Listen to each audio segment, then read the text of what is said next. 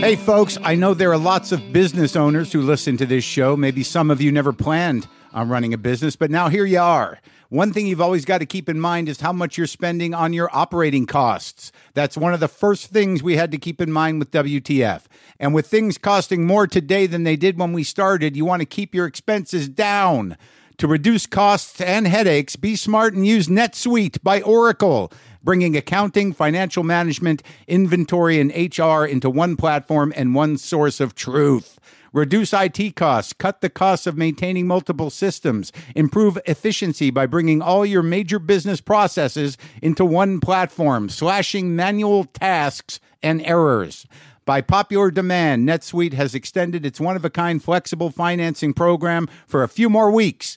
Head to netsuite.com slash WTF for more. That's netsuite, N E T S U I T E dot com slash WTF.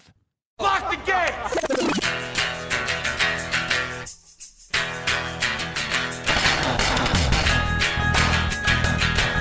All right, let's do this. How are you, what the fuckers, what the fuck buddies, what the fucking ears, what the fuck nicks, what the fuckocrats? What's happening? My name is Marc Maron. This is my podcast, WTF. Welcome to it. Happy Monday morning. Good morning to you. I don't know when you listen to this, but man, I hope you made it through the weekend. I hope, uh, I hope you're hanging in. Uh, today on the show, Tracey Ullman is here.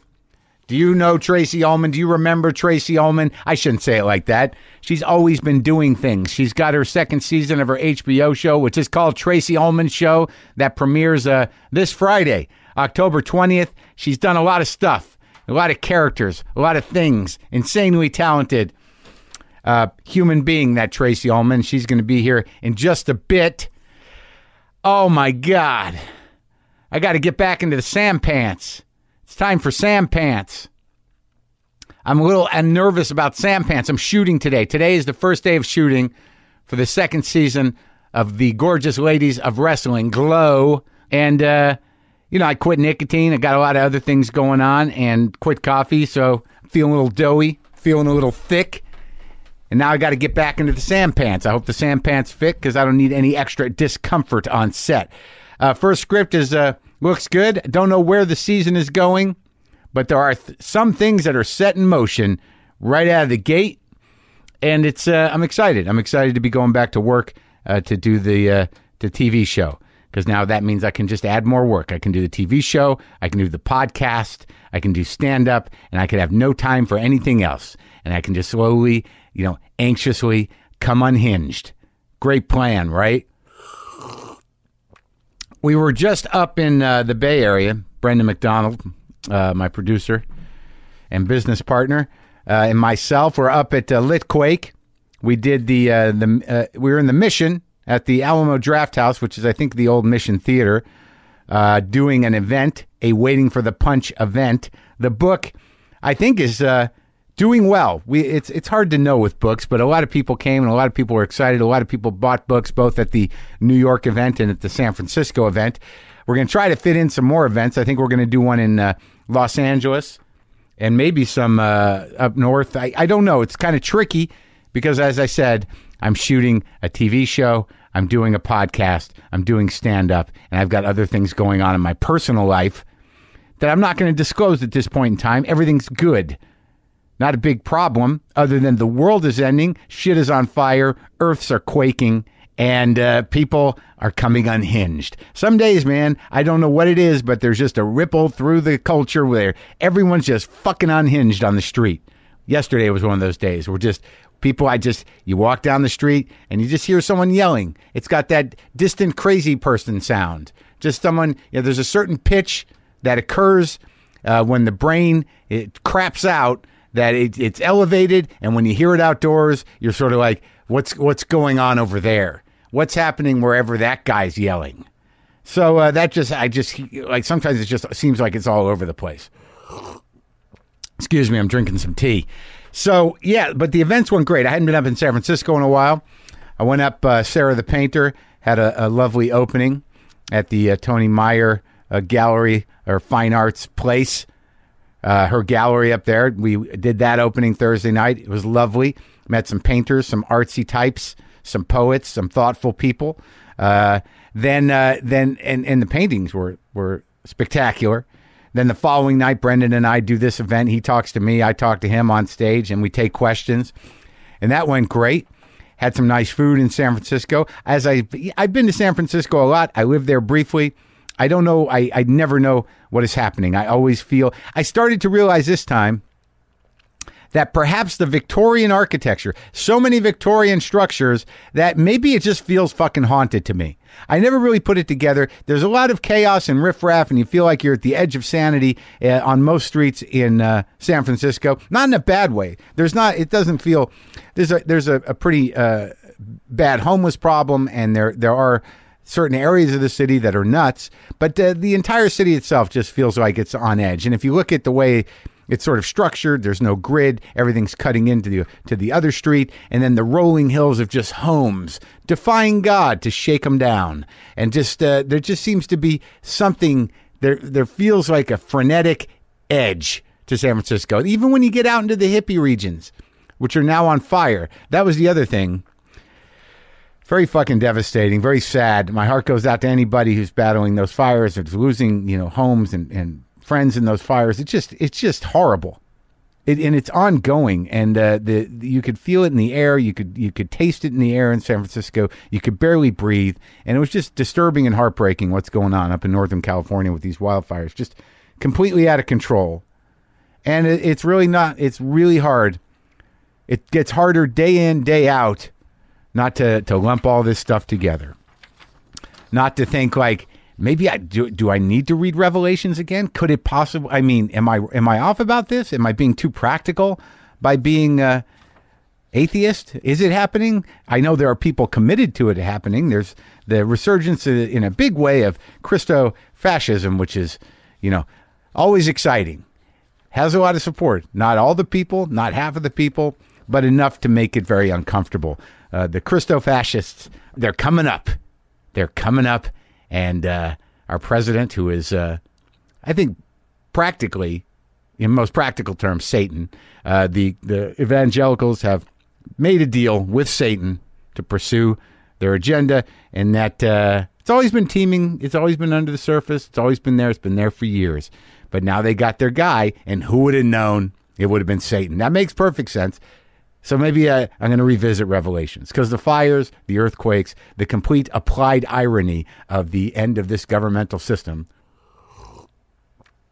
Every day, every day, hard to transcend. Sometimes I'm giddy with terror. Giddy with terror. That's the approach. Just remember, at all times, there's a very powerful force and momentum of ideological people that are trying to put in place what needs to be put in place to secure their place in heaven and the kingdom of the uh, hereafter. So just know that the applied prophecy element is intact and that uh, many people are working towards Armageddon. And it's something they see needs to happen to fulfill their ideological and spiritual agenda. Yeah, death is better than life to a lot of people. They're looking forward to it and they want to take a lot of us out with them. So, terrified and giddy. So, I told you about San Francisco. That went well. Having a little problem. Had to get, you know, there, there's so many things you got to do to protect yourself. And I'm talking on a technological basis.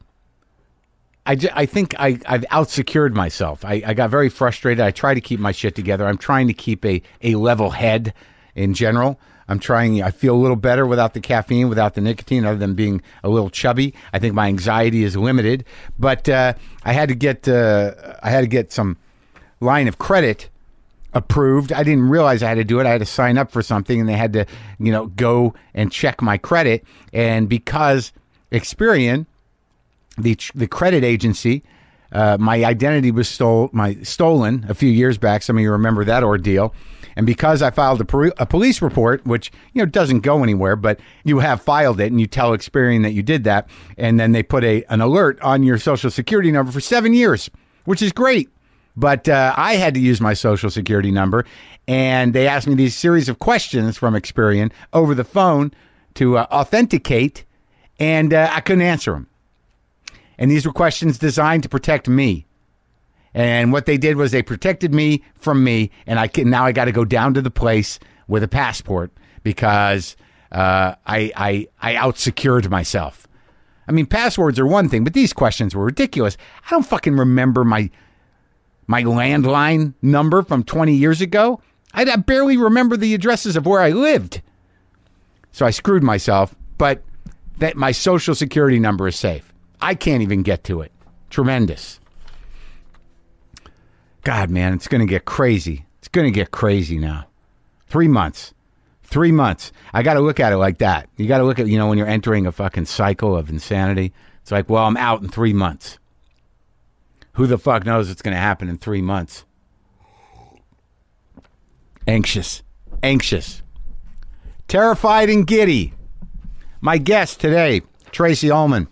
Uh, incredibly funny, uh, amazing. Uh, I, I I don't know you would call her an impressionist because no, she does characters, she does impressions, but she commits, man. Uh, the second season of her HBO show, which is called Tracey Ullman Show, premieres this Friday, October twentieth. This is me talking to the amazing Tracey. Sometimes I wish I paid more attention in school, or in some cases, any attention at all. There are probably a lot of things I could have gotten more out of, like literature, and now it's probably not in the cards to go back to school and study the classics. But luckily for us, there's a new podcast called The Foxed Page that dives deep into the best books of all time. This is basically like the best possible college English class, but more relaxed and fun. No pressure of grades or needing to prepare something to say in class. It's only the books you want to read and know about presented by best-selling author Kimberly Ford. Everything from Cormac McCarthy to Madame Bovary, from classics like Frankenstein to modern hits like Lessons in Chemistry. I love Ireland, but I missed the boat on James Joyce. The Foxed Page has a three-part series on Dubliners, and that's a pretty great starting point. Want to get the most out of what you read? The Foxed Page is for you. Get it now wherever you get your podcasts. Ullman.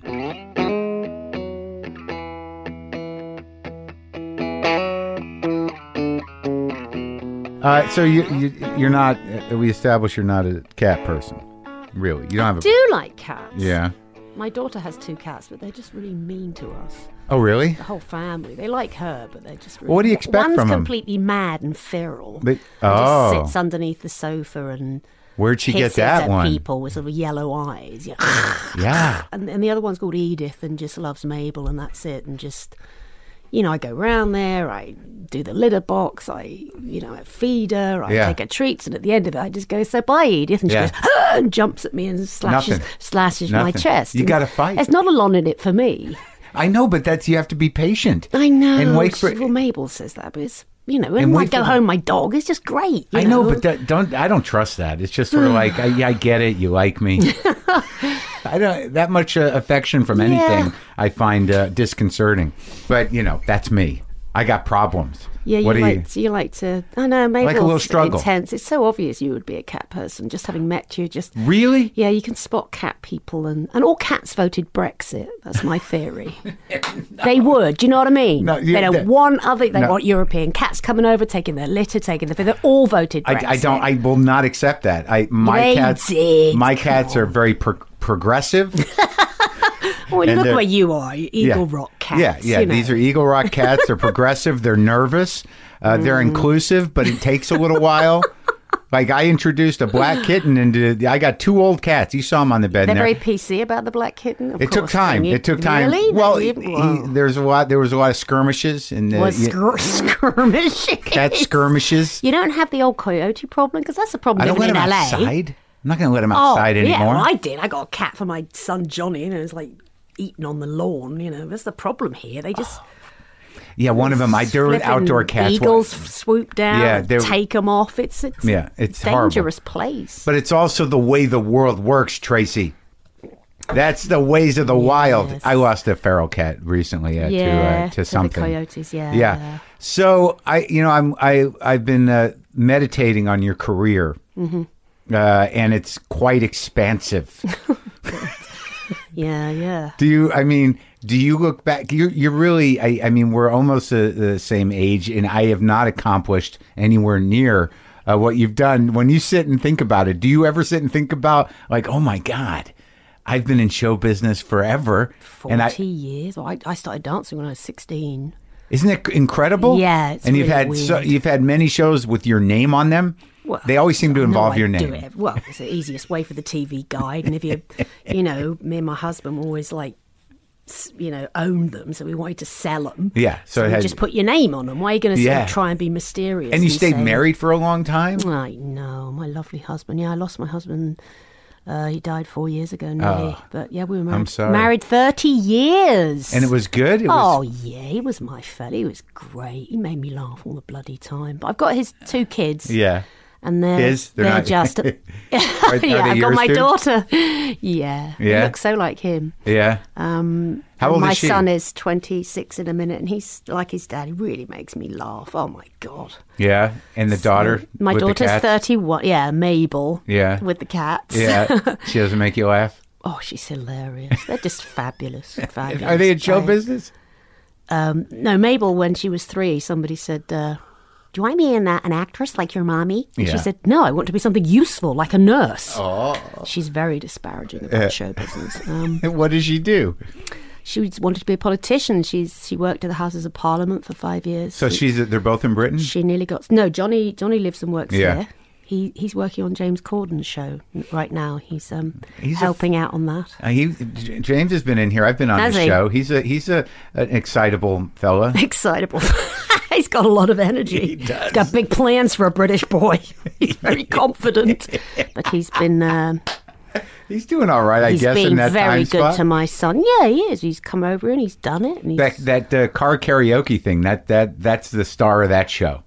That's a very smart premise, isn't it? It, It's, it it's is. spin-off. It's very entertaining. It's so great. He gets people to be totally natural and admit stuff and talk to him that in a way they never would. Yeah. In a couch Yeah. interview format. In the car, So- you mean, or uh, on his show? Yeah. No, there's something sweet about It's people lovely. singing. Yeah, and Elton John, and uh, you know, you'd, the best interview I'd seen him give in a long time, and Oh yeah. I think he's he's he's really learned how to listen to people. Did you know him in England?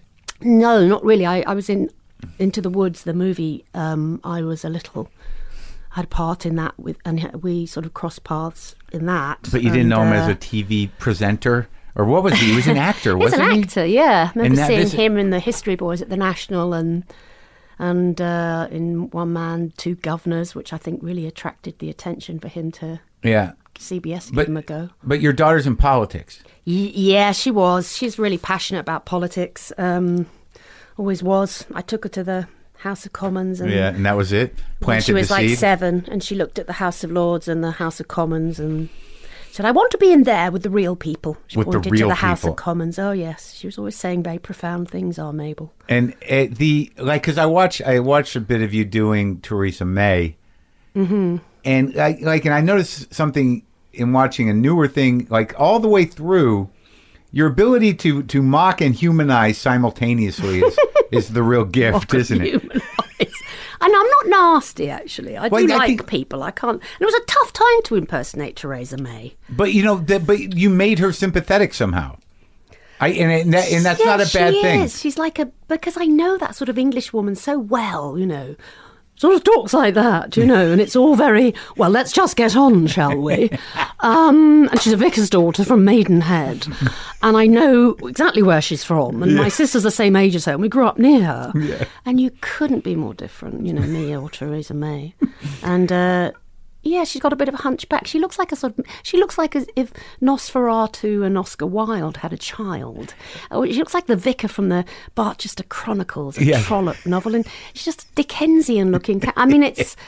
But um, uh, the man that plays my husband in it is Yeah. Philip. He was just wonderful. We had a wonderful day being them. And, Yeah. knowing how in pain she must be right now. We shot it just after the election and that terrible Grenfell fire, and you know, I thought, can I do this? This is, you know, there's so many, so much suffering this woman can go through, and then Tracey Ullman impersonates her in prime time. It's like leave her alone, you know. but, then we did it, and it was just fabulous fun, and I, but the I thought- nation needed it. the, nation needed it. Yeah. you showed up for the. See, like as a as an American who's relatively uh, ignorant or at least disconnected from the nuances of of British politics, I don't know what you're all going through over there. It's rough. I mean, it's Brexit was for me. It was just awful. because at that moment you realized that you were surrounded and did not know necessarily uh, the disposition or ignorance or, or contempt of your fellow British people. Yeah, it was just a bad mistake for David Cameron to call a referendum. He didn't need to do it. It was to, you know, silence his backbenchers and all those reasons. And it was, I mean, I love being a European. You know, Yeah. since you know we've been in Europe, it's it's like I don't know. I mean, I remember it before we went into Europe. It Yeah. was pretty crappy. We ate spotted dick and things like that. And it What was, is spotted dick? Oh, it's a sponge pudding with raisins in it, and it's just a great thing to say, isn't yeah, it? Would no, you like fun. some A spotted, dick? I, uh, And yeah, I'm so scared we might go back to our old culinary habits in England That's once, once we lose. That's my concern. I mean, it's been great having the Italians and the French there, and they bring in all the great food. You know, with the, the food level in England, it went up, and all, you know, and we can all get on that tunnel and go to France for lunch and. you think, oh, that's going to go away? Uh, they they're pissed off with us. I mean, it's it's it's odd. It's a weird feeling psychologically, especially in London. You know, the big city, and but it, you know, yeah, it's I mean, it's the same as here. You know, realize then I I'm an American too, and I Yeah. came home to vote in November, and I got that Brexit gut about eight o'clock. I thought this is not going Oh, when- well. when I thought something bizarre is going to happen here too. when I saw the Brexit vote, that was when I realized, like, oh, this guy can win. yeah, did Yeah, you? I did sort of like that's. I, I likened it to that scene in Godfather Two, where Michael Corleone sees the guy blow himself up, and he says to Lee Strasberg, he says, Mm. uh, "I saw." So this guy blow himself up, and in uh, and Strasberg goes, "What does that mean to you?" He said, "It means they could win." Like there's a moment there Uh-huh. globally where you're like, the momentum is there.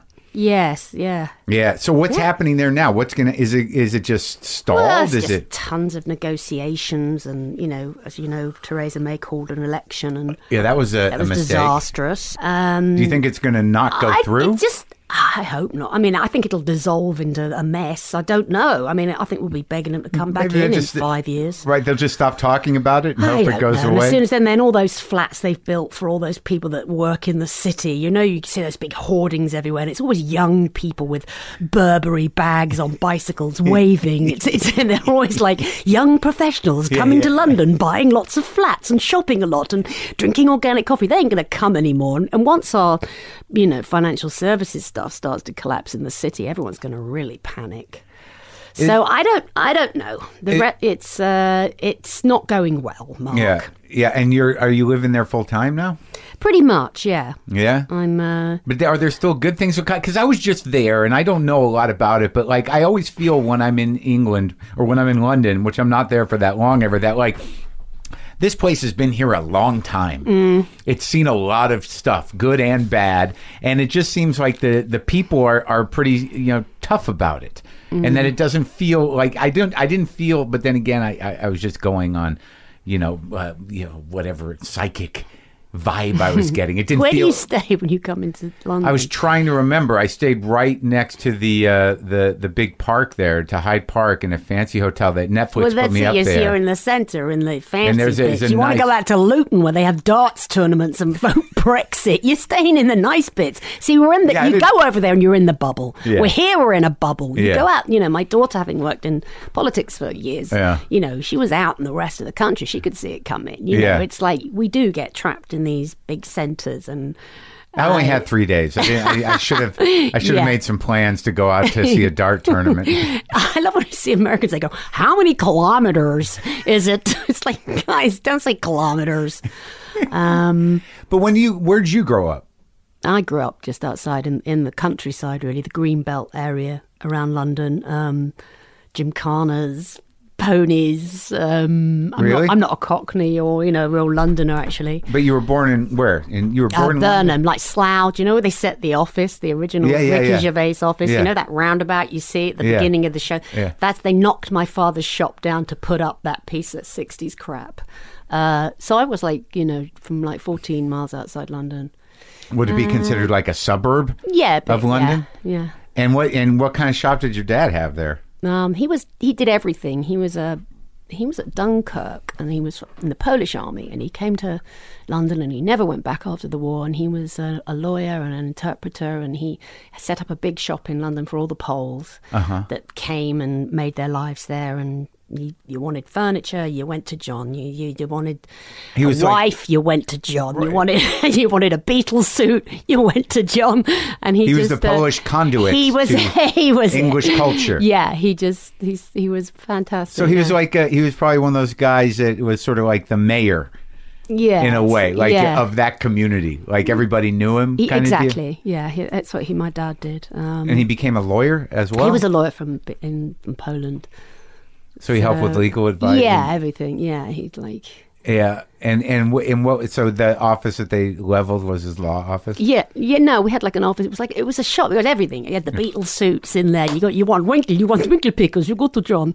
You you know he had everything in there. He'd make me dance on the counter for the customers. You know, my Tracey, she's so talented. She's a star.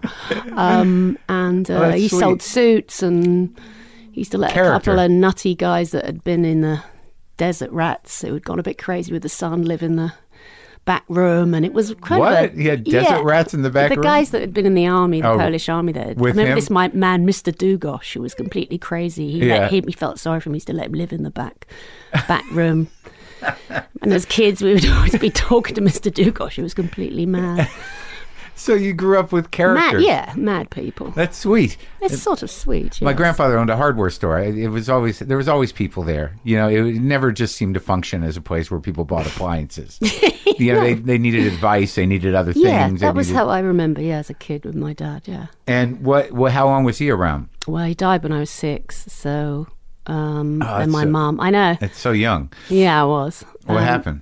um, had a heart attack, heart problems. Um, then my mum kind of didn't speak Polish or couldn't carry on with the whole business, and so she, you know, Where was just she our from? fortunes changed. She was a Londoner. Oh, she was a so that you, South London girl. she, she no longer could keep be the conduit to No, the Polish she couldn't be the conduit. No, she she had never spoken the language well enough. So uh, And then where'd you our fortunes came and went, and my mum did various things and worked in various places, and. Uh, Odd jobs. Yeah, she'd work in laboratories like that tested food and weird stuff, you know, and bring food home and we'd it? be we'd be eating it. We'd be no, she thought it was all right. One night she brought a load of this corned beef home and me and my sister had been eating it, you know, Yeah. for like three days and then she went, Oh girls, don't eat that. It's unfit for human consumption, I've just found out. We're like, It's a bit late now, Mum. when she just brought it home, thinking Uh, yeah. like, well, they don't need it. Yeah. And she would do things like that. She was she's crazy too. She's hilarious. And is she still around? No. Oh. No, I'm an orphan now. I'm sorry. It happened late though. Yeah, she was. She lived a lot longer. So when did the uh, when did you start like doing the show business? I used to get on my mother's windowsill when my dad died and do the Tracey Ullman show. Used to pull the curtains For real? across. Yeah, that The was original like, Tracey that Ullman was show? the original Tracey Ullman show. Started in my mother's bedroom, and, And she was sad. she was on the bed. She would sit on the bed, and I would just want to cheer her up, and I would impersonate people. And put on a show and wear her negligees and How old were I'd you? pretend I was Edith Piaf Ah. and sing in pretend French. You know, avec le bachelor, ça va. And she'd go, oh, isn't it amazing? She's never learned. She can speak another language. And she did a load of stupid things. And I used, Did to, you have I used to act. And, Yeah. and I used to be... Pretend I was in a documentary and my husband was in prison and I had two kids and I was being beaten up and I used to do all dramatic stuff and Where'd you get that information? I don't know, Ken Loach films. Yeah, yeah. Well, did, did, did you have siblings? Yeah, my older sister Patty, who it was her show originally, so I'm a spin off from Oh, her show. yeah, she always yeah. says, like, listen, it was the Paddy Ullman show. And I let you have a shot on the show, and then you spun off, really. Yeah. What for your whole life was a spin off of your Yeah. sister's show. What does she do?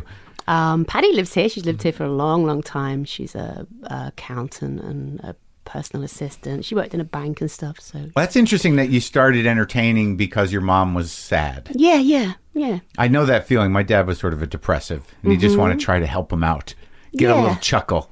It's very rewarding Yeah, to get the your parent to laugh. really was, yeah. And Did that you- was my fun too, to put on a show. Yeah, Lots and, of kids like putting on shows, and so I did. and you just always the impersonations were just a natural thing.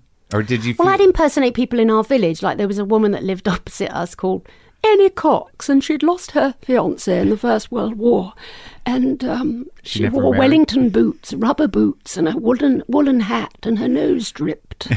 little bit, always a little drip, and had a lot of cats. By the way, Marc, she was a cat person. Uh-huh.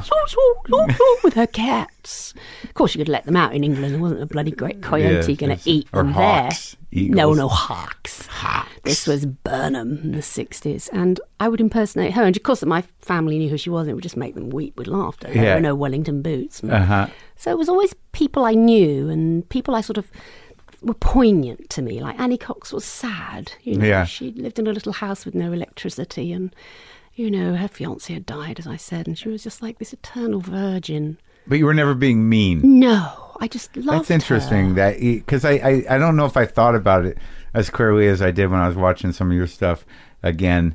That uh, that there's a difference between making fun of somebody and honoring them.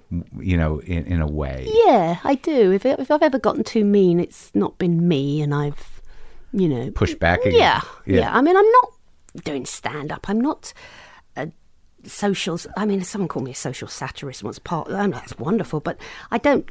I I really am a character actress, you know, and I'm.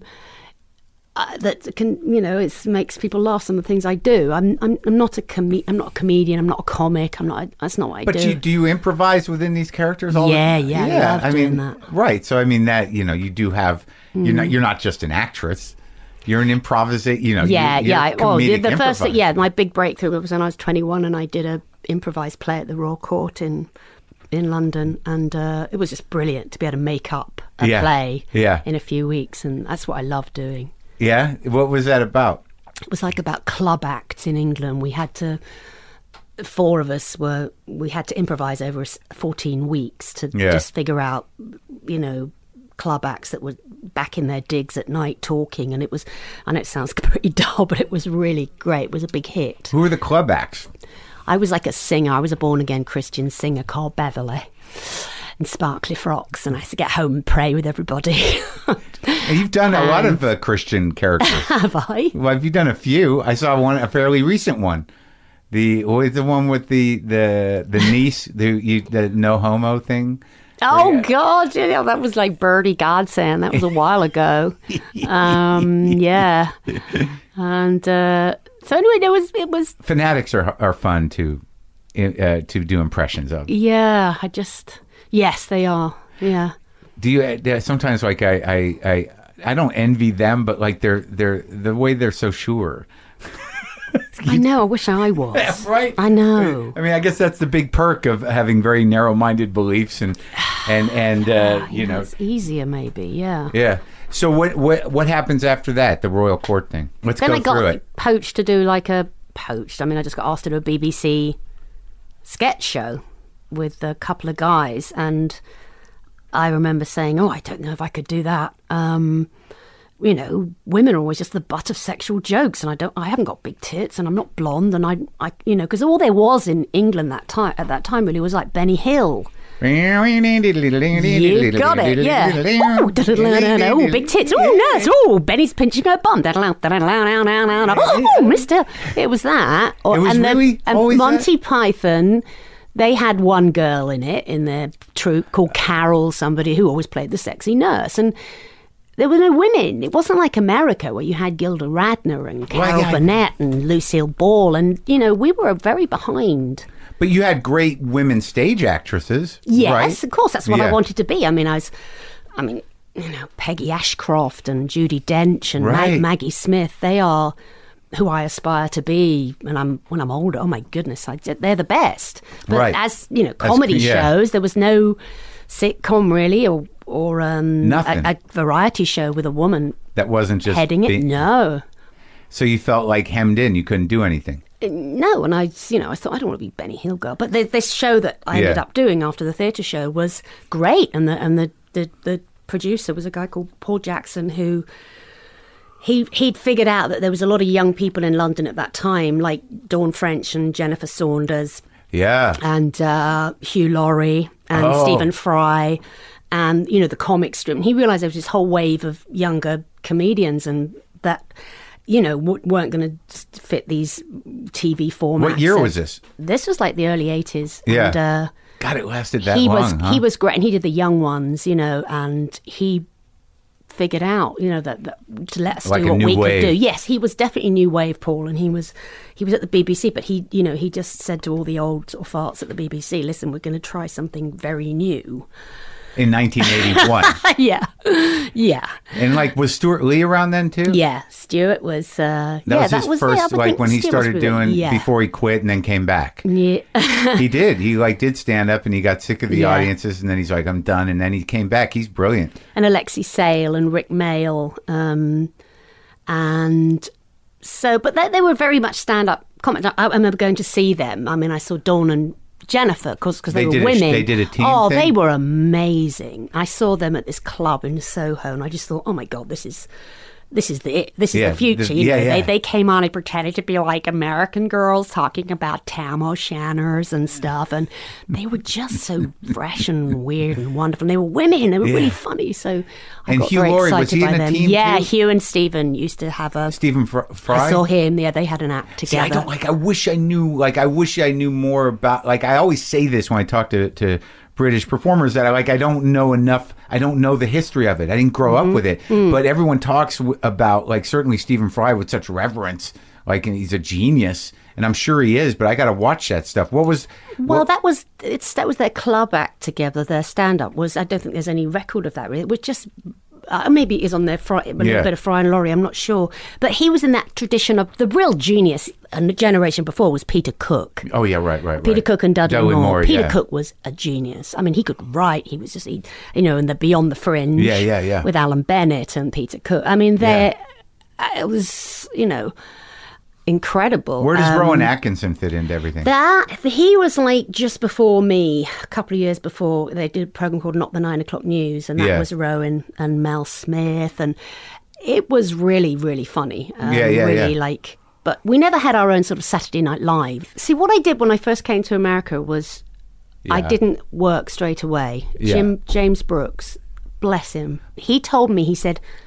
You can have a baby and all that, and then we'll do a show. He said, Go to the Museum of Broadcasting and watch all the American stuff from the late 40s, 50s, and get a grounding yeah. in. And so I watched your show of shows and Imogene Coca and all those Ernie Kovacs, and I watched on all those shows that had been, you know, uh, formats that had come from England and vice versa. I learned so much. I used to sit there every day. It must have blown your mind. It was amazing, and that's when I, as I say, I realised how incredible the, the women. and James been. Brooks told you to do that. he did. But before that, you had this whole like you did you did a show with French and Saunders, right? I did briefly, yeah. It was the was the three of you. It was called what- Girls on Top, and it was with an American girl called Ruby Wax, and it was it was like the the female young ones because the young ones was you know that Rik Mayall and Alexei Sayle. And how long did that last? I just did a year because I was having a baby, so they went You on did it a married? bit longer. Yeah, I was married like I was twenty, early twenties. How'd you meet your husband? I he was a producer on a show. Which show? Oh, he uh, not that one. He was. Um, I used to see his name a lot on the credits. I think, oh, that guy does a lot of stuff. and he, and then he he saw me on television and just did that classic. I'm going to marry that girl, Oh, really? which is hilarious. What, what did he see you on? That would made the impression. know, I you don't know. remember? Does I that- don't know. He just said he was sitting in his flat. He used to live in America though. In the seventies, he'd gone over. Um, Oh, the crazy So- seventies. He was in Hollywood in the crazy Oh, seventies. he Had all the good stories. He, he had all the parties with Harry Nilsson Oh, and no Peter sh- Cook and Robin Williams. Up, he bought Spielberg's old house up on Lookout Mountain, a tiny little house. and this before you met him. before he met me, oh, he was a bugger. He was always Playboy bunny girls Yeah, and all yeah. that crap. And he he was one of those bachelors that eventually, you know, realised it was time to settle down with Yeah, a smart brunette. Go back to England. Yeah, and as his friend Ian La Frenais says, yeah, you stopped him drinking, smoking, doing drugs. You basically ruined Alan's life. but he was ready to be ruined. Yeah, but what? How? Where does the, where does the big music career fit in? That was Oh, a- blimey. See, I've done everything, haven't I? Um, like oh yeah. I done well, I was, I got to be so. This sketch show that I did that was turned out to be really good because Paul Jackson let us do modern stuff and didn't make me do be the butt Which of the one? The one section with the joke. It was called? Three of a Kind at Yeah. the BBC with a fabulous black comedian called Lenny Henry. Yeah. and a, another guy called David Copperfield. And it's kind of worked. It became a Saturday night show, and I could So I was like the it girl. It was for popular? Six months. Very popular. What year was uh, that? 82? 81, 82. 82. and I remember just sitting in a hairdresser's one day getting my orange extensions put on my hair because that's where Boy George used to go. And a woman leant That over was- and said, Do you want to make a record? My husband has a record label called Stiff. Oh, that was a big. And she was wearing a t shirt that said, If it ain't stiff, it ain't worth, Worth a fuck, fuck. And. I said, If I can get one of those t shirts, I absolutely will. And they had all the like punk rock guys. Oh man, like, it was everybody. the coolest label. Yeah, Why they took great. me on, I don't know. It was mad. I, I mean, it was the coolest label. Yeah, they It had like so everybody for a minute. Oh yeah, I had Nick Lowe and Yeah, Rockpile doing my backing tracks. A madness You write did? me a song.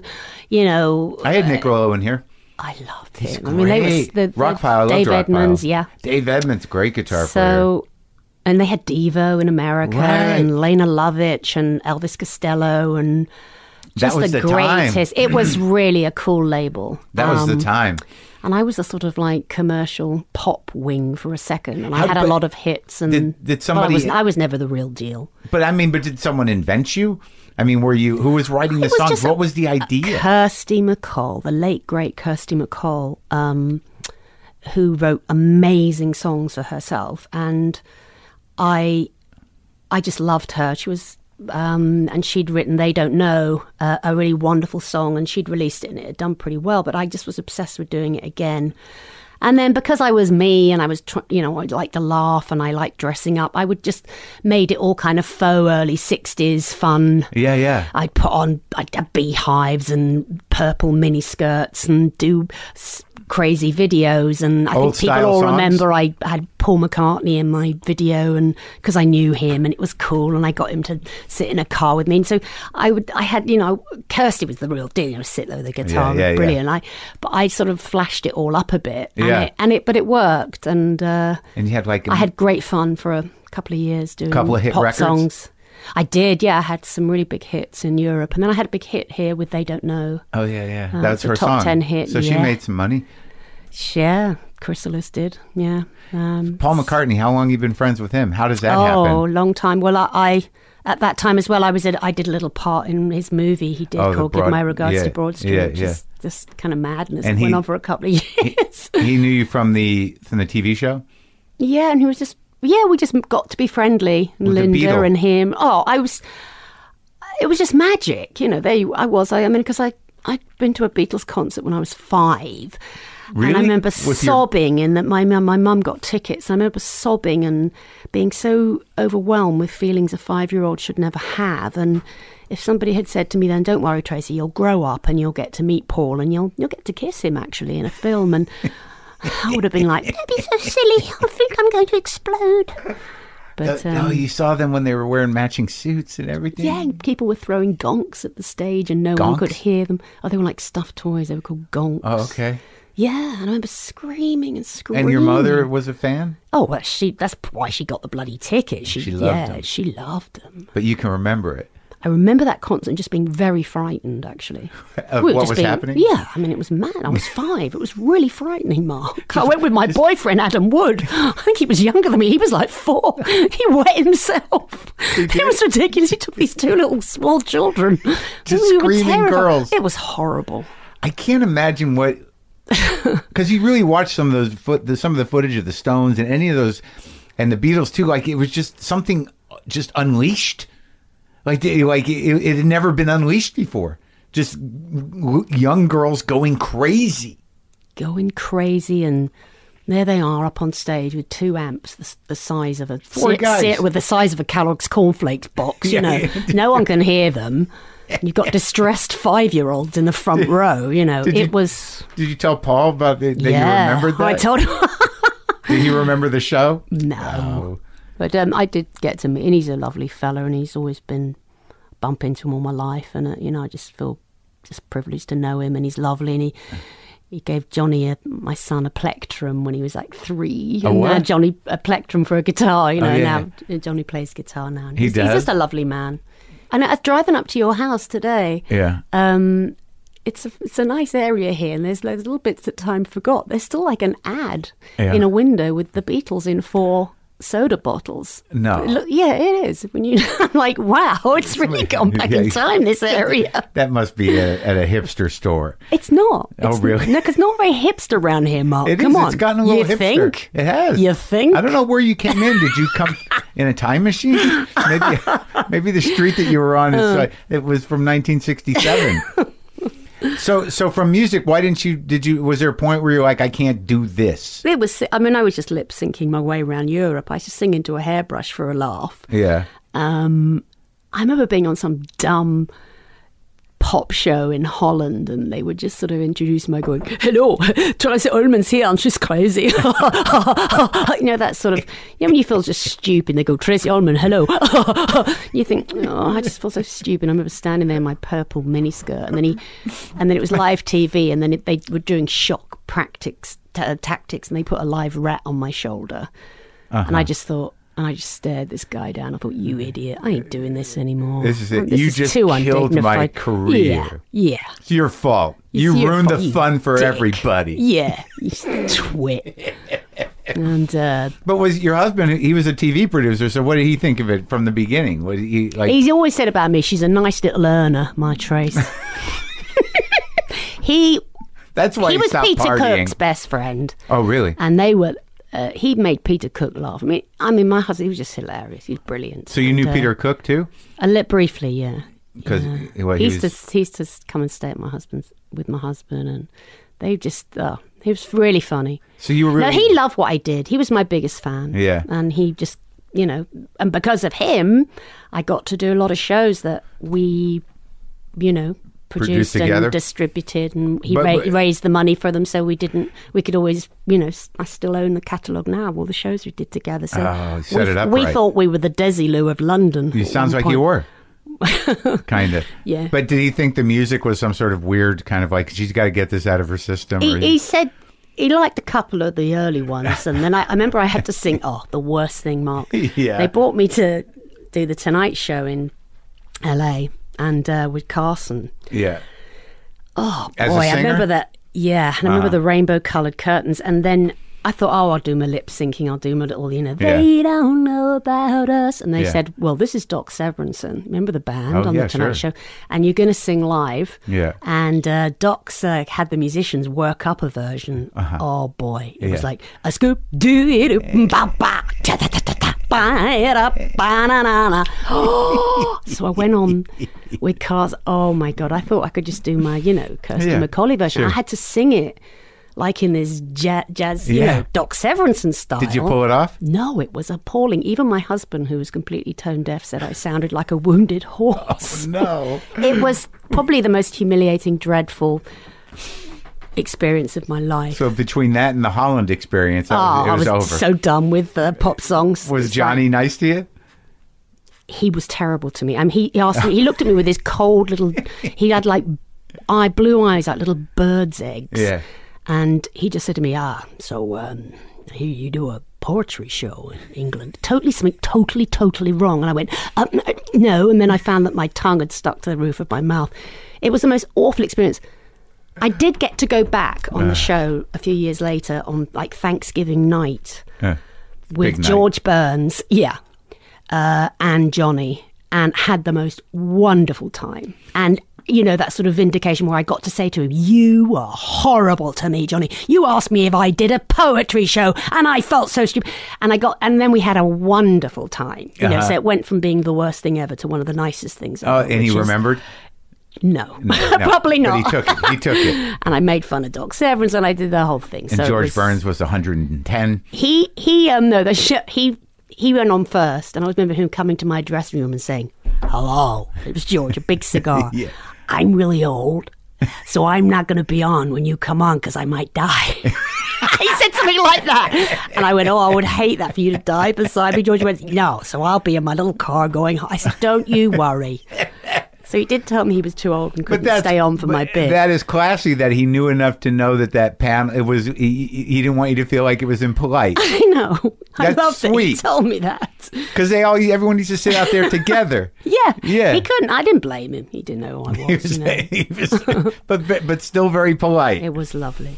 So when do when do you start to? How does the first manifestation of the show happen? Um, Of what the, the- American shows? Yeah. Well, I came to America to marry my husband. We got married. The first one was the Tracey Ullman yeah, show. and I met um, my agent out here at the time, a, a lady called Martha Luttrell at ICM. She did that thing where we'll start at the top. Yeah. You can go and see this man called Jim Brooks, and, and then we'll go down from there, and we'll see if he, you know.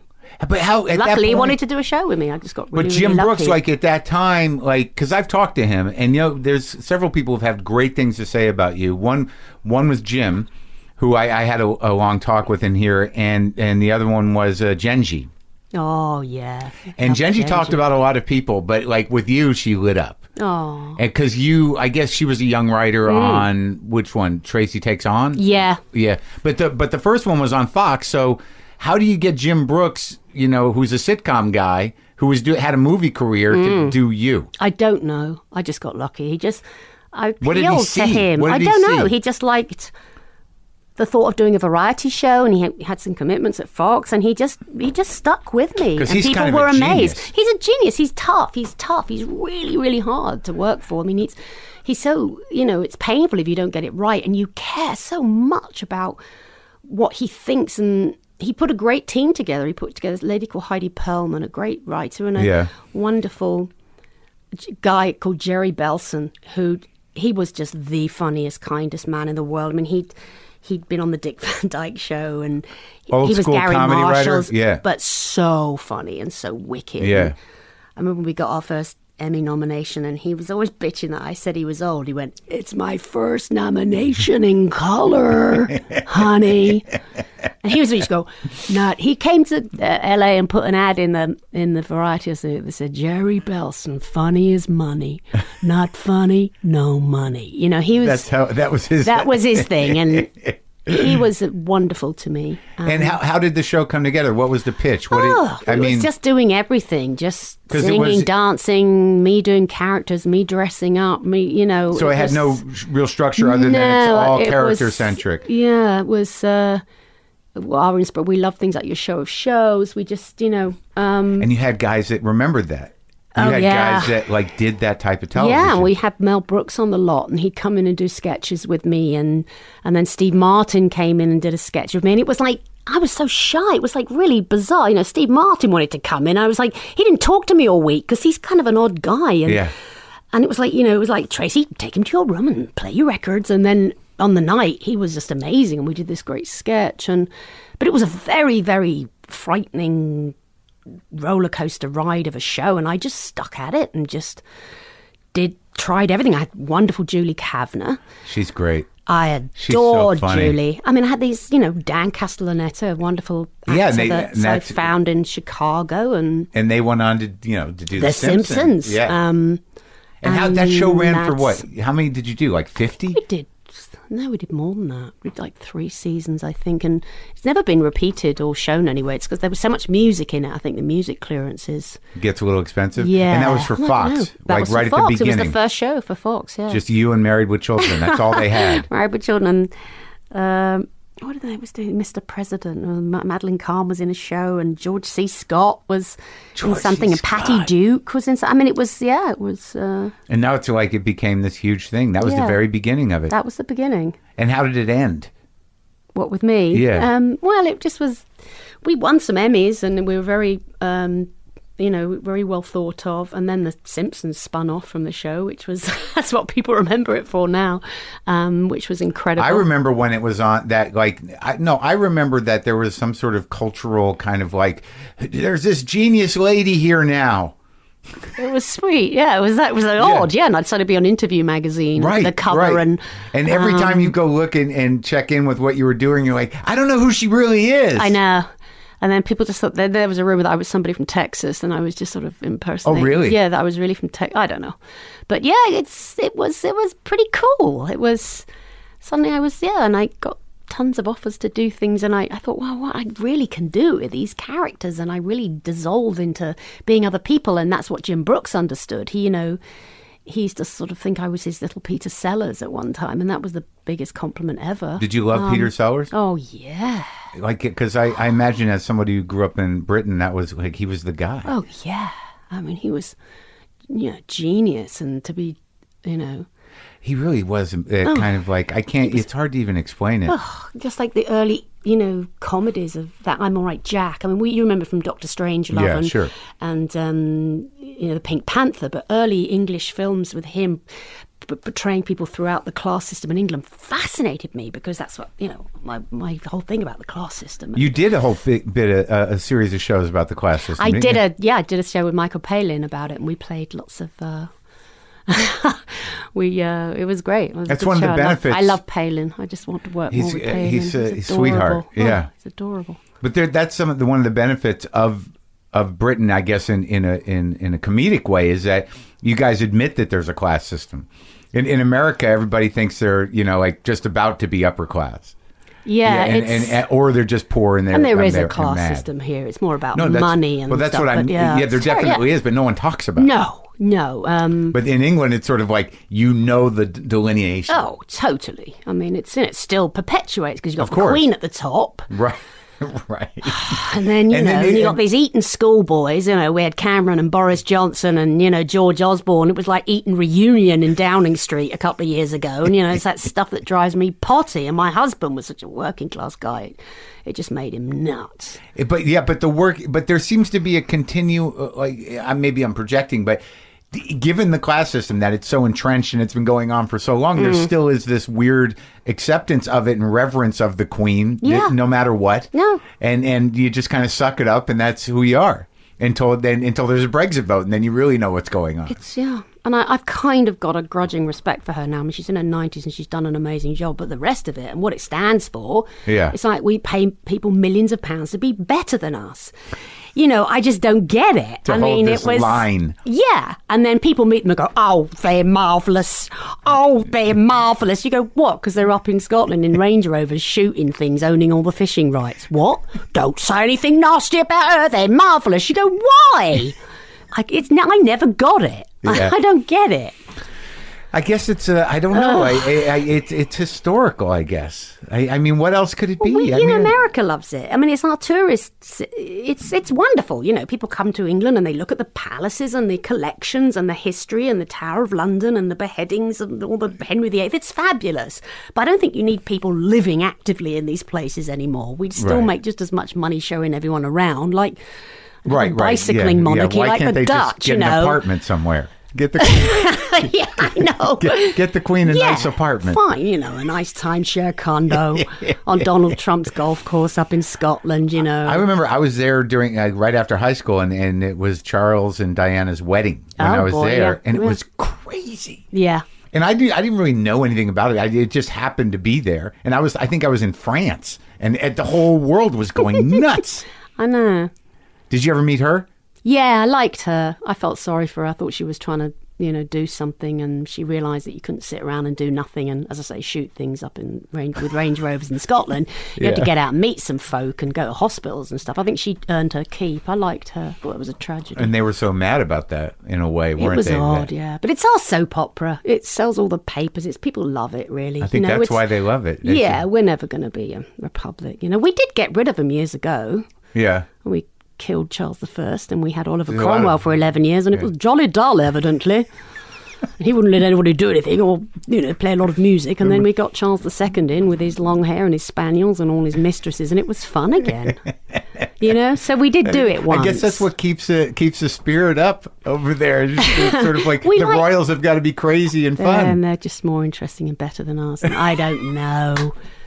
But uh, So, like The Simpsons, like that was just a series of interstitial stuff. yeah, yes, Matt Groening came in and he'd written his Life in Hell. I remember remember those Yeah, books. remember- we used yeah, to buy sure. those in you know Yeah. shops on Melrose, and Heidi Perlman was a big fan. And I remember him coming in and meeting him and. Brilliant fella, and then he created The Simpsons for the show, and seeing the first drawings of, you know, Bart. Marge with blue hair, yeah, Julie Kavner. Jolie Kavner. Yeah, Um, I love impersonating her; it's so mean.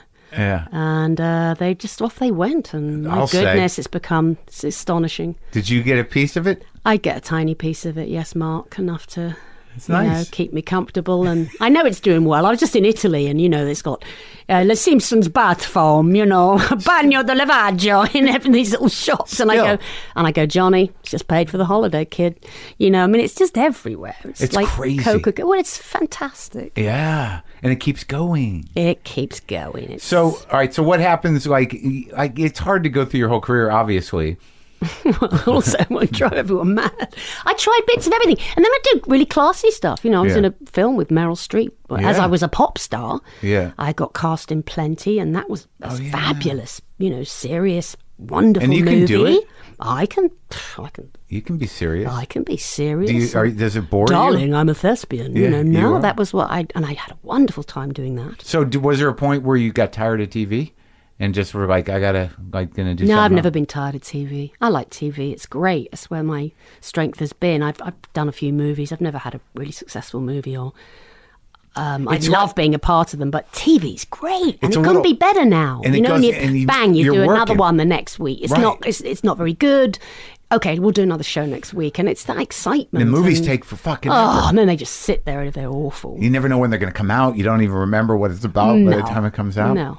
So, what what was the HBO? How did you shift? Like, Well, I'd finished doing the Fox show, and then I had sort of great respect and interest from people, and Chris Albrecht, um, uh, Michael Fuchs, Ah, yeah, um, Michael Fuchs was still Carolyn. Strauss, yeah, and they I know they uh, I'd done the show about class system in England with Yeah. Michael Palin, and they thought that would be a good um, format for America, and, then I took on New York, and I would take on all these different subjects, and that's how the HBO show and they got were going. and they were themed, yeah, yeah. So it gave me a central theme, and I just and that's where you met Jenji. that's when I met Jenji. She'd uh, she'd been working on I think Friends, and she was like the kid, you know. She Yeah. came in with her tight jeans, and she was always very cool. Jenji, you know, she'd just been playing, Yeah, you know, cards with Hispanic guys on the boardwalk in Venice. You know, she was always had a she had like multi ethnic friends. You'd go, wow, Jenji, and she was just. And I always felt a bit like her headmistress, though. I go, "Where's your script? You know, it's like, where's your homework?" um, she'd take a bit of time turning in her homework, but when when it came in, it was just fabulous. Well, how did those? How did that work on those shows? Like in general, with the writers, when you were doing characters, they come up. Would you come up with the characters? Yeah, I pretty much came up with the characters, and then and then they place it, or yeah, you, and then you, we'd find a way to apply them to that show. And I had different different groups. Like I'd have Jenji, my young, my kid. Yeah. I had lovely girl Parent who would used to do the Golden Girls and had done Mary Hartman. Mary Hartman, brilliant. who was that?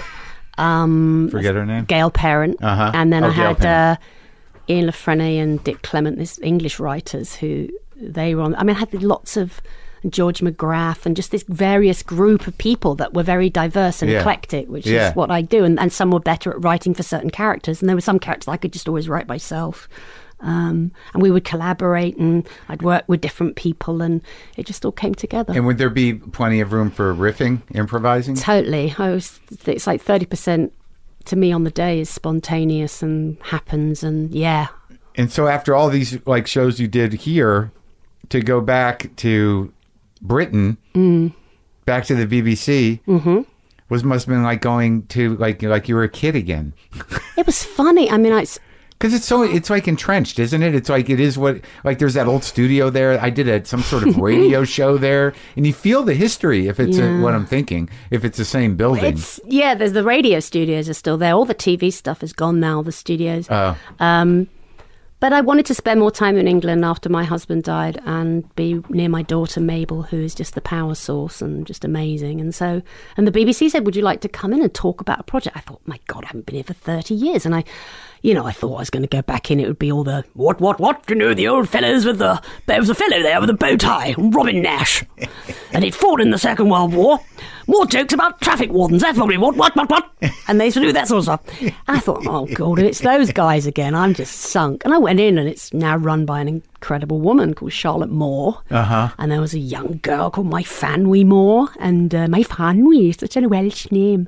And um, they just said, you know, would you like to do a show about modern day Britain? And I said, yeah, Britain's so great right now. It's a melting pot, and we're all like multi ethnic and European Union and, you know, this global hub. And, you know, a year later, we vote bloody Brexit. But, um, but I did it knowing that HBO were going to take it as well because Yeah. I said I can't just do things about England. I'm so global now. Yeah. And um, so I gave it a go again. You know, you got to crack on and do it, and found some fabulous writers, and it's it's been a joy. Uh, English writers, mostly. Yeah, but actually, the guys that write on Veep, um, Oh yeah. What was the name? Armando Iannucci's Yeah, crew, yeah. Kevin Cecil, Andy Riley, Georgia Pritchett, particularly, they all write on Veep, and then and they're but they're English, so It's funny show, man. yeah, they're great. They're great. It's a really good team. So, and it's you know it's come together, and I do impersonations now, which I never really used to do, but I realised they oh, you, would. you uh, did. There's a difference between never did, characters and yeah. impersonations.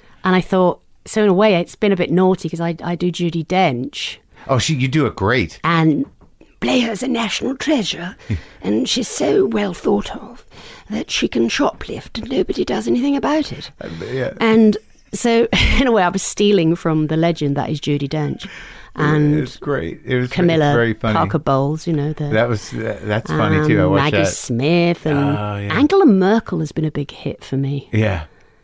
I just sort of imagined her as somebody she probably isn't, and Right. it's been it's well, it's been hard to it's hard to read, huh? I think that she thinks she's very sexy, and she's a big sex bomb, sex bomb, and that um, young Jean Claude Juncker is always trying to, you know, to smell her sexy mask. And I imagined her as somebody that's amongst all the men, and she's wearing a beige suit, and she's very sex bomb. so that was my premise for her. That that's the, been the problem. Everyone's trying to hit on her? her. Oh, really? so she should have it shut down.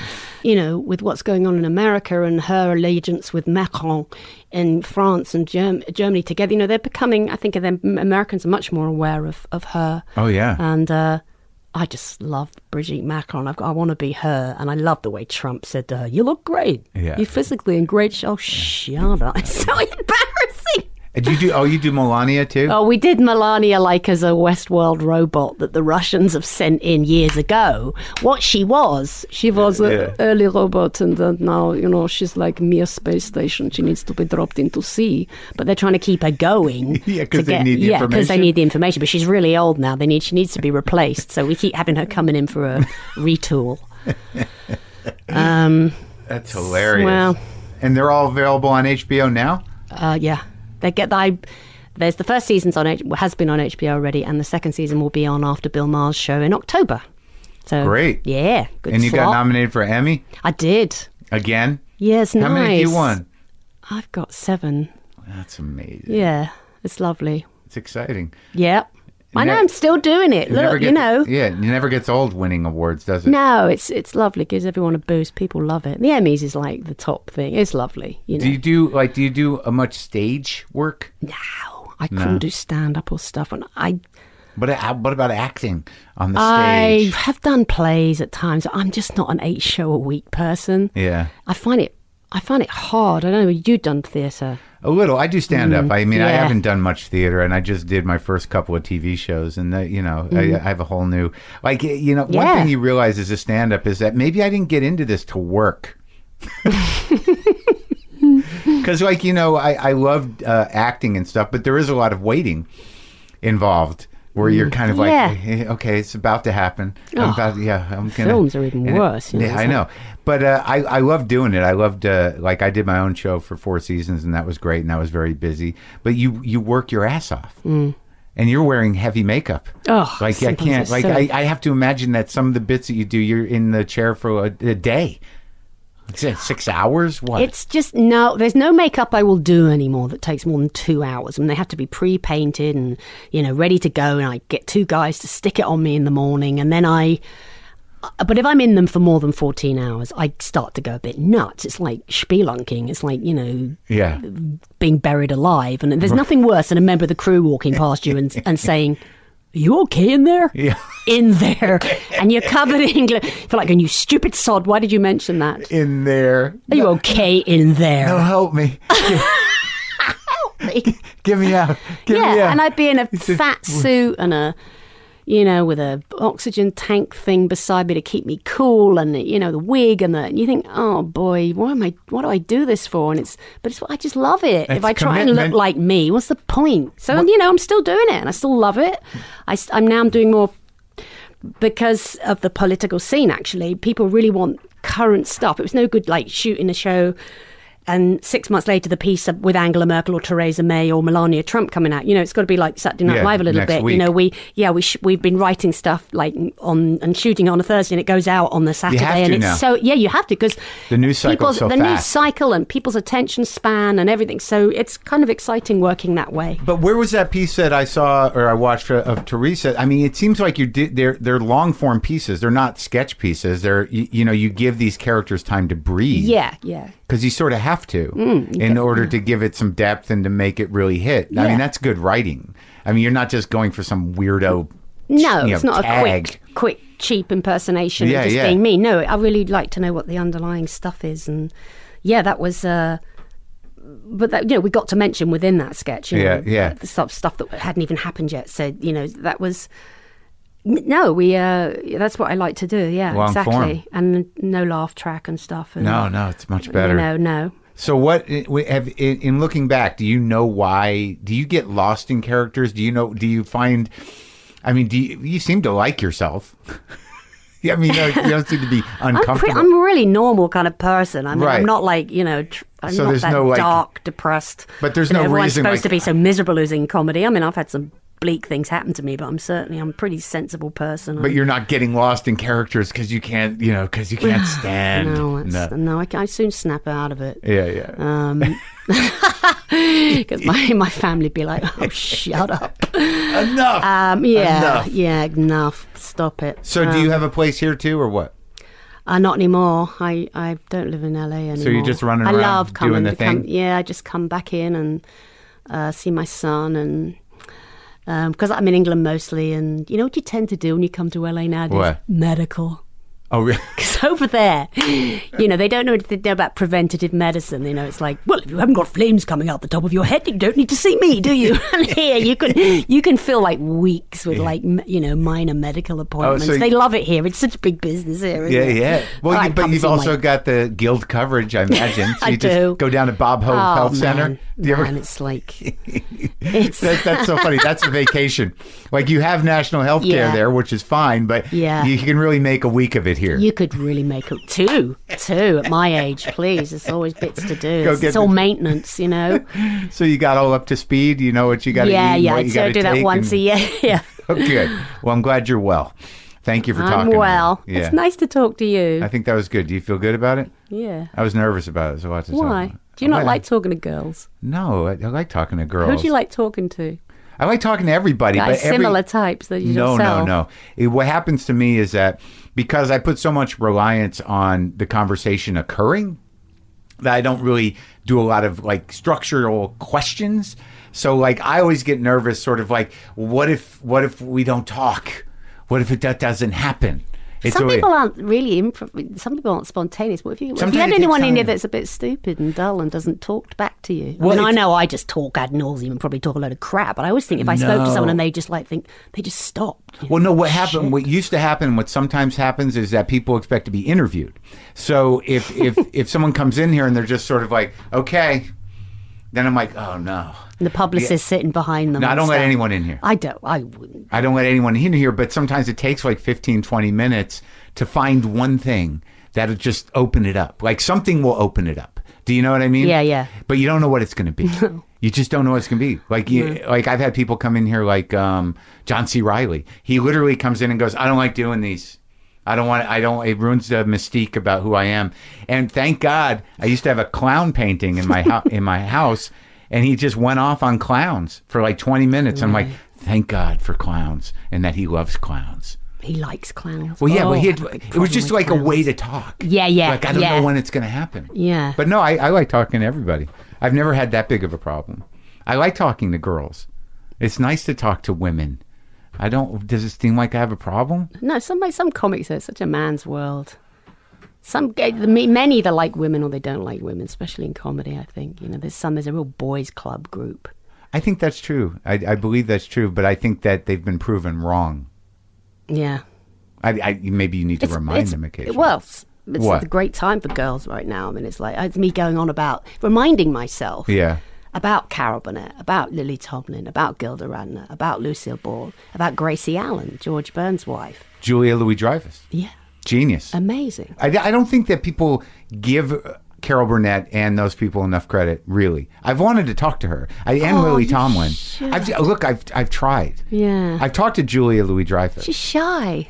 Who? Carol Burnett. Carol, she is really. I mean, she's just a lovely, lovely actress. I mean, her, you know, she was so endearing and so loved, and so, and then so, tr- you know, some of the sketches they're so fabulous. She's so sad. Um, Yeah, I know, I know, And it's to so talk to her about her time on the CBS lot. And how she felt like she was the goody goody lady doing her show, and the Smothers Brothers next door were like smoking dope and saying, We're the bad boys. And Yeah. you've got to talk to her about being on the lot at that time. It's fabulous. But you do think now that the the sort of boys' club is diminishing a bit, don't you? Yeah, a little bit. Because it was. Because there's so many great shows, like uh, Insecure is another great show. Oh yeah, she's, she's gorgeous. great. Love her. I got to talk. I'm, And then I love Donald Glover. You know, just sort of in Atlanta. It's my new fucking- favorite one. that's and- a great But I love seeing ensemble shows where Yep. everyone can. Yeah, Veep is real good at that. Veep is great. It's crazy. She's Uh, crazy funny. yeah. They do like some. I'd like. I, we got to have a woman in late night now. It's a bit much. We've got Samantha Bee, and that's great. But it would be nice to see. That's true. Yeah, As you a know, we can't keep at the women in daytime giving away hair dryers and talking about ovarian cancer. I mean, let us do some late night shit, guys. I think you just pitched for your uh, late night show. Are you ready to host? No, Is I it- couldn't do it. No. No, not me, but Well, I'm glad that uh, your show's still on. I'm glad you're still working. thanks Thank you for talking much. to me. It's lovely to talk to you.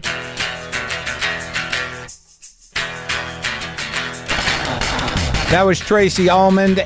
Almond? No, Tracey Ullman. And as I said, the second season of her HBO show, Tracey Ullman's Show, premieres this Friday, October 20th. Please go get the book if you haven't gotten it. Waiting for the Punch, Words to Live By from the WTF podcast by Marc Maron and Brendan McDonald. Bunch of people in there, 150, 160 bits and pieces of interviews, themed beautifully, contextualized through chapters that you can all relate to.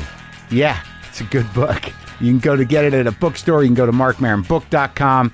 So there's that, and I'll noodle for a second, and then I got to go.